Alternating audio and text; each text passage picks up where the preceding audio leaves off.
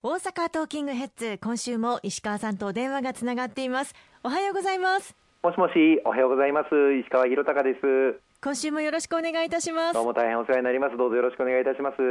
早速ですが石川さん昨日成立しました第二次補正予算案について今週どのような審議が行われたのかまず教えていただけますか？ありがとうございます。あの今回の新型コロナウイルスあの感染症拡大予防にご協力いただいている皆様のおかげでなんとか全国の緊急事態宣言解除されましたけれどもまだまだあの予断を許さないいつ第2波第3波が来るかわからないという中にあって引き続きさまざまなご苦労されている方がたくさんあのいらっしゃいます。こうしたあらゆる方々に支援の手をとあの今回政府として第2次補正予算を今週の8日月曜日に国会に提出されまして一日も早い成立をと与党を挙げて取り組んでまいりました。あのおかげさまで今週8日に提出されて衆議院参議院での本会議での審議が行われた後火曜日水曜日には衆議院の予算委員会でそして木曜日金曜日には参議院の予算委員会でと審議がなされまして昨日無事に参議院の本会議で可決成立と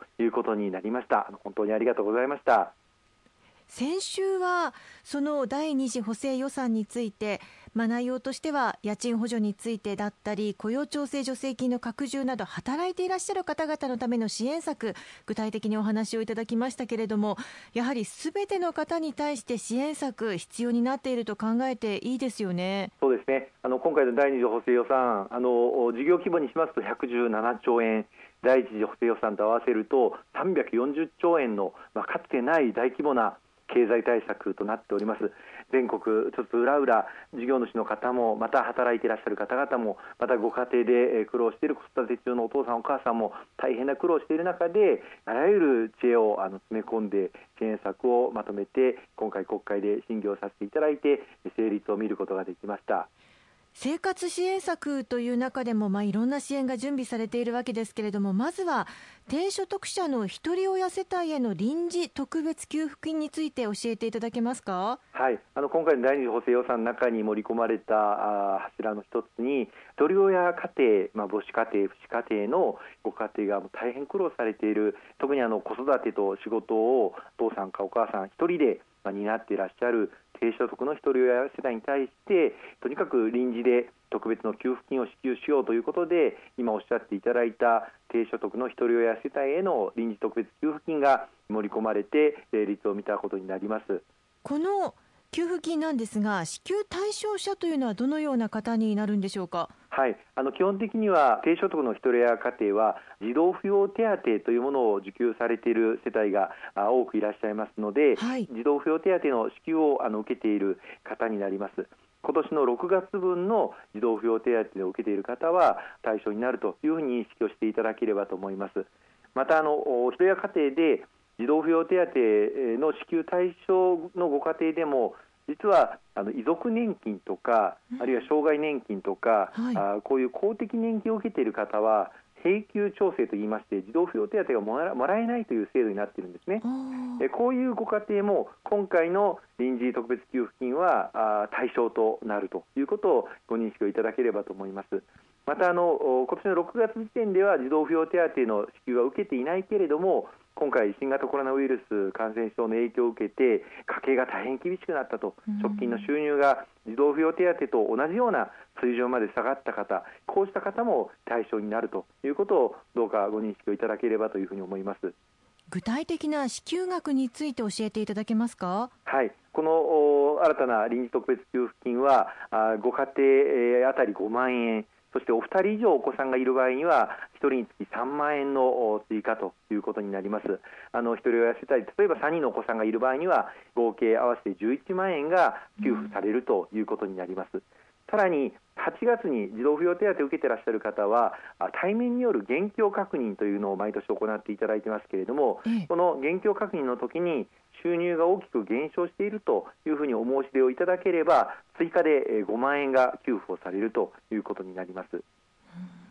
具体的にはいつ頃支給の予定なんでしょうか？はい、あのこれから手続き、第二次補正予算案通ったばっかりですので進んでまいりますけれども、まず児童扶養手当を受けていらっしゃる方については、8月頃に申請をする必要も全くございません、児童扶養手当が振り込まれている口座に支給がなされるということになります。それ以外の方で先ほど言いました公的年金を受けていることで児童扶養手当を受けていらっしゃらない方また今回家計が急変して児童扶養手当と同じような水準まで直近の収入が下がっている方については申請があの必要になります。これもあの可能な限り速やかに申請をしていただく手続きが始まってまいりますので、その申請を受けて支給がなされるということになります。さらに先ほど申し上げました8月の現況確認の時に収入が大きく減少していると申し出がなされた場合には追加の5万円の給付が9月以降に給されるということになってまいりますのでどうかもうしばらくお待ちいただければと思います。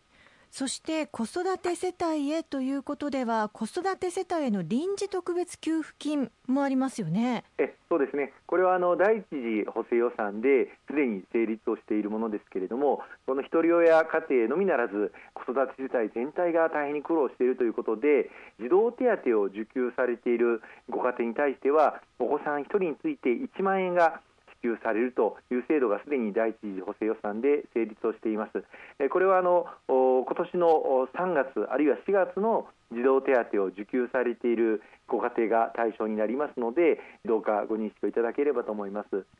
こちらも特に申請の必要はないんですよね？はい、あのこれも3月か4月の児童手当を受けられている方はあ自動的に子どもさん1人当たり1万円が振り込まれるということになります。あの振り込み前に通知表が大体ご家庭に届くと思いますので、そこであの受け取り拒否ということをしなければ自動的に6月以降にあの振り込まれていくということになりますので、特段申請の必要はございません。ただし、あの公務員の方については、あ申請があの必要になりますので、ご注意をいただきたいと思います。あの職場の方からあの証明を受けて、そしてえ郵送で申請をしていただくということが必要になってきますので、ご留意をいただきたいと思います。